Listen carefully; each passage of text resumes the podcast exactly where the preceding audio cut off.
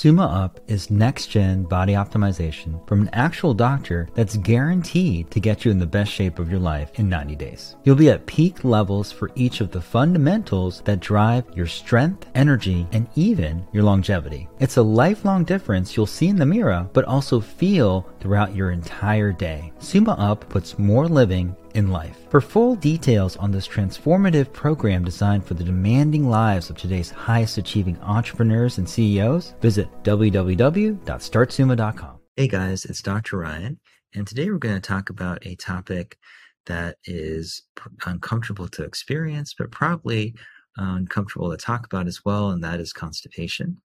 Uh, it is something that affects everyone, including my patients. So I'm just going to give you a quick overview of some background causes, risk factors, as well as some ways to treat it, right? Um, so constipation, it tends to affect a large proportion of the population, 2 to 20%, 27% according to recent studies. Um, and basically it's due to insufficient peristalsis. That is the waves of contraction in the colon that move fecal matter. And so if you have insufficient contractions here, you tend to have retention of fecal matter and thus constipation. One thing to remember is that many times the brain and the gut can be involved in constipation. Obviously, the gut, but there's a strong correlation between uh, the brain and the gut um, to the point where chronic neurologic diseases are linked to constipation. And there are many connections that we are really starting to understand uh, recently, uh, in which much of our neurotransmitters that are created in the body uh, have their origin in the gut, in particular serotonin. 90% of all serotonin is created in the gut, as well as there is a lot of back and forth communication, both in terms of immune cells and cytokines, uh, actual uh, nervous system input back and forth, uh, gut to the brain, brain to the gut and uh, metabolism of short chain fatty acids, which are interesting fatty acids that have um, many different inputs in the body. They're prim- uh, primarily produced in the um, in the gut by the gut microbiome, and so uh, that's something to think about.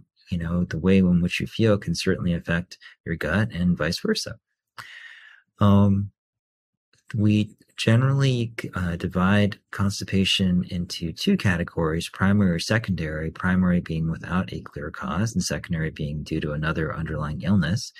And the primary forms of constipation are further categorized into slow transit, outlet constipation, and normal transit constipation. So slow, slow transit is really what it seems, where the motility is decreased, and therefore the transit time, how long it takes for fecal evacuation to occur, is prolonged.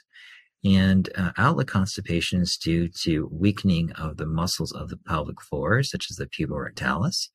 And the normal transit constipation uh, is really where you have uh, daily bowel movements, but there is this uh, thought that it's very difficult to evacuate the bowel movements.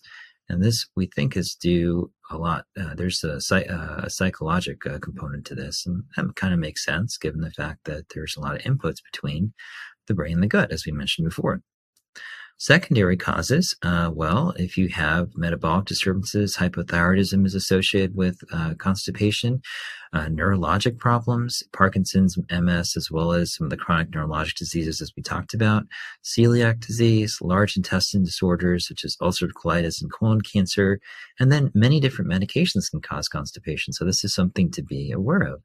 Uh, things like antidepressants, antihistamines, calcium channel blockers, as well as blood pressure medications um, uh, like beta blockers and calcium channel blockers, diuretics, and then pain meds such as NSAIDs.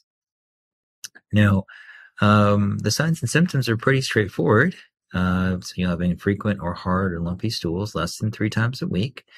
And uh, it oftentimes is associated with abdominal bloating. And hemorrhoids can be a concern too because the increased rectal and anal pressures. And then uh, the complications of this over time can be things as simple as anal fissures, which are very common, which are just small tears in the um, the anus right here, the anal mucosa, due to just excessive straining, rectocele, where uh, enlarged rectum can push against the vaginal wall, rectal prolapse, where an actual portion of the rectum is extruded outside of the anus, and this can occur with excessive straining. And then fecal impaction, uh, which can lead to fecal incontinence, such as large stools, which over time can weaken the anal rectal muscles, uh, or called mu- muscular weak, uh, weakness around the anus and the rectum, which can cause leakage. Those two are correlated. Uh, in extreme cases, you can get acquired megacolon, which is a very, very, very distended colon. Um, and then uh, in extreme, extreme cases, you can get bowel perforation, which uh, stool that's residing there can actually tear through the uh, colon wall and into the uh, abdomen. That is a, a surgical emergency. Again, these things are these guys are fairly rare, whereas anal fissures and uh, things like rectocele or rectal prolapse can can occur more frequently. Now, um, there are some there are some concerning signs. So this would just be for occasional constipation. Now, if you have uh, constipation that's been long-standing, so what would that be? Well, there is a criteria called the Rome three criteria to diagnose. Um, a chronic constipation. And so if you have symptoms for six months, along with two or more of the following criteria for three months, right? Uh, you are diagnosed with chronic constipation. So these criteria would be straining with at least 25% of your bowel movement. So a lot of these are 25% of the time. So straining with at least 25% of the bowel movements, lumpy or hard stools 20%, 25% of the time, sensation of incomplete emptying or anal rectal blockage, uh, 25% of the time, the use of hands or fingers to facilitate at least 25% of bowel movements, and then fewer than three bowel movements per week. And then there are some additional alarm features. And in these sort of situations, it may not be a bad idea to book a visit to your PCP. Some of these alarm fe- uh, features would be things like consistent rectal bleeding. Now, with an anal fissure, you can get some mild bleeding, right? But this would be uh, bleeding that is just uh, constant, not uh, not self limited. Unintended weight loss of 10 pounds or more, or fever. Um, this could be associated with, you know, cancer. Uh, symptoms of obstruction, such as a very hard swollen uh, belly, abdominal pain, no flatulence, that is a big deal. Uh, rectal prolapse, as we talked about, that is something that we do need to surgically correct. And then um, changes in your stool diameter that's consistent because there could be something that, of course, obstructing the flow of your stool. Um, in terms of the therapies, well, okay, so assuming that you don't have these concerning signs and just, it's a simple, uncomplicated constipation, many of us resort to over-the-counter therapies such as uh, metamucil, which is essentially methylcellulose, or calcium polycarbophil, which is also known as FiberCon. The problem with these, though, is they many times can cause gas and bloating, diarrhea, and abdominal pain. Well, and you may think, well, that's not that big of a deal, right? Because that relieves the constipation. But over time, it can be very uncomfortable. Uh, and then laxatives, so things like mineral oil and Colace, which uh, really work primarily by lubricating the colon or increasing water content. Uh, but there has been some uh, concern that their effectiveness is rather limited in comparison to, to other therapies. Osmotic laxatives, uh, such as polyethylene glycol and Miralax, milk magnesia, uh, many times, though, these can cause nausea and flatulence as well as diarrhea, the opposite concern. And then stimulant laxatives such as Senokot or Dulcolax. Uh, but the issue, and what these primarily do is they stimulate uh, the enteric nerves and they cause uh, water absorption into the colon. But the overuse of these, and we sometimes see this in individuals that abuse laxatives, um, that are uh, certain um, certain individuals that uh, many times can be uh, associated with bulimia. Um, they can overuse them and can damage your neuromuscular system of the colon, and uh, this can lead to chronic constipation or even just constant dependence on them to have a normal bowel movement. So ideally, we'd like to avoid utilizing these uh, um, you or to avoid utilizing these and maybe only for very, very occasional uses, right? So what are some therapies that we can use outside of that? Well, the number one thing you really need to do is ensure that you have a high fiber diet.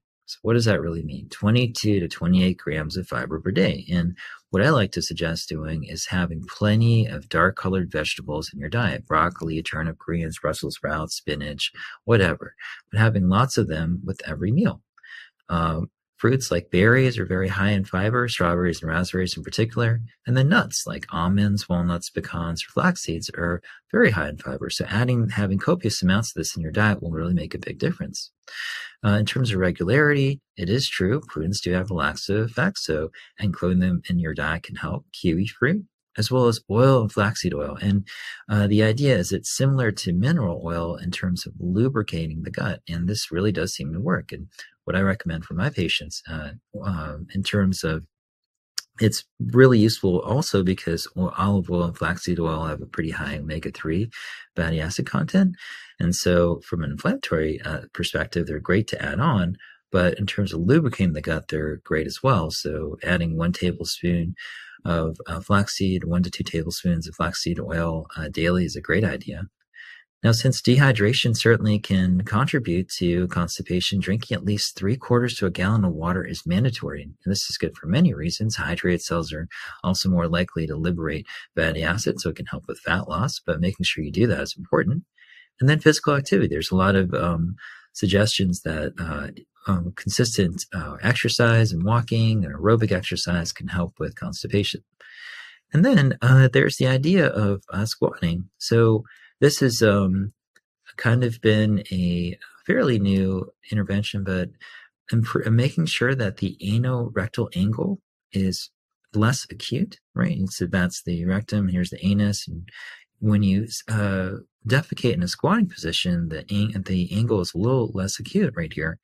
And um, there's been a few studies suggesting that using, using devices which put you more in a squatting position while defecating can really help with um, with the process of defecation. And here is a this is one um, of many different vendors that create a, a, a, device that can put you in that position. That's uh, one of the more popular ones, the Squatty Potty. And basically, what it does is it again it improves the anorectal uh, angle and again uh, improves uh, ease of, um, of defecation. What about other supplements? Well, so in addition to making these dietary and lifestyle choices, which I would 100% do, uh, some other supplements you can add would be magnesium and vitamin C powder, which uh, tends to attract a lot of water into the colon. Remember, water will help uh, improve uh, the ability to defecate, decrease the hardness of the stools. And this is also digested by microbes in the intestine. So you don't seem to have as many of the side effects that you do with the other um, over the counter um, medications we use for constipation relief. And so you can get this in an effervescent powder. 4,500 milligrams of vitamin C, 25 milligrams, uh, 20, 250 milligrams of magnesium. You take it three times a week. Psyllium husk, uh, you can get this in uh, form or just actual psyllium husk. And taking six to 12 grams daily, I usually uh, add this to, you know, protein shakes. Um, it was been it was shown to be superior to docusate sodium, so in several studies. So this is something I definitely add on, and then uh, adding on probiotics. So just uh, changing the gut microbiome, as we talked about. If your gut microbiome has been disrupted by antibiotic use or just uh, a poor diet for many, many years, um, adding in probiotics to your regimen, maybe one or two capsules of a probiotic, uh, you know, twice or two or three times a day with um, your meals. And I like to find ones that at least have 15 billion colony forming units. Taking that daily would be a good idea. So Hopefully, this has been helpful and just some thoughts to think about if you have been suffering from constipation.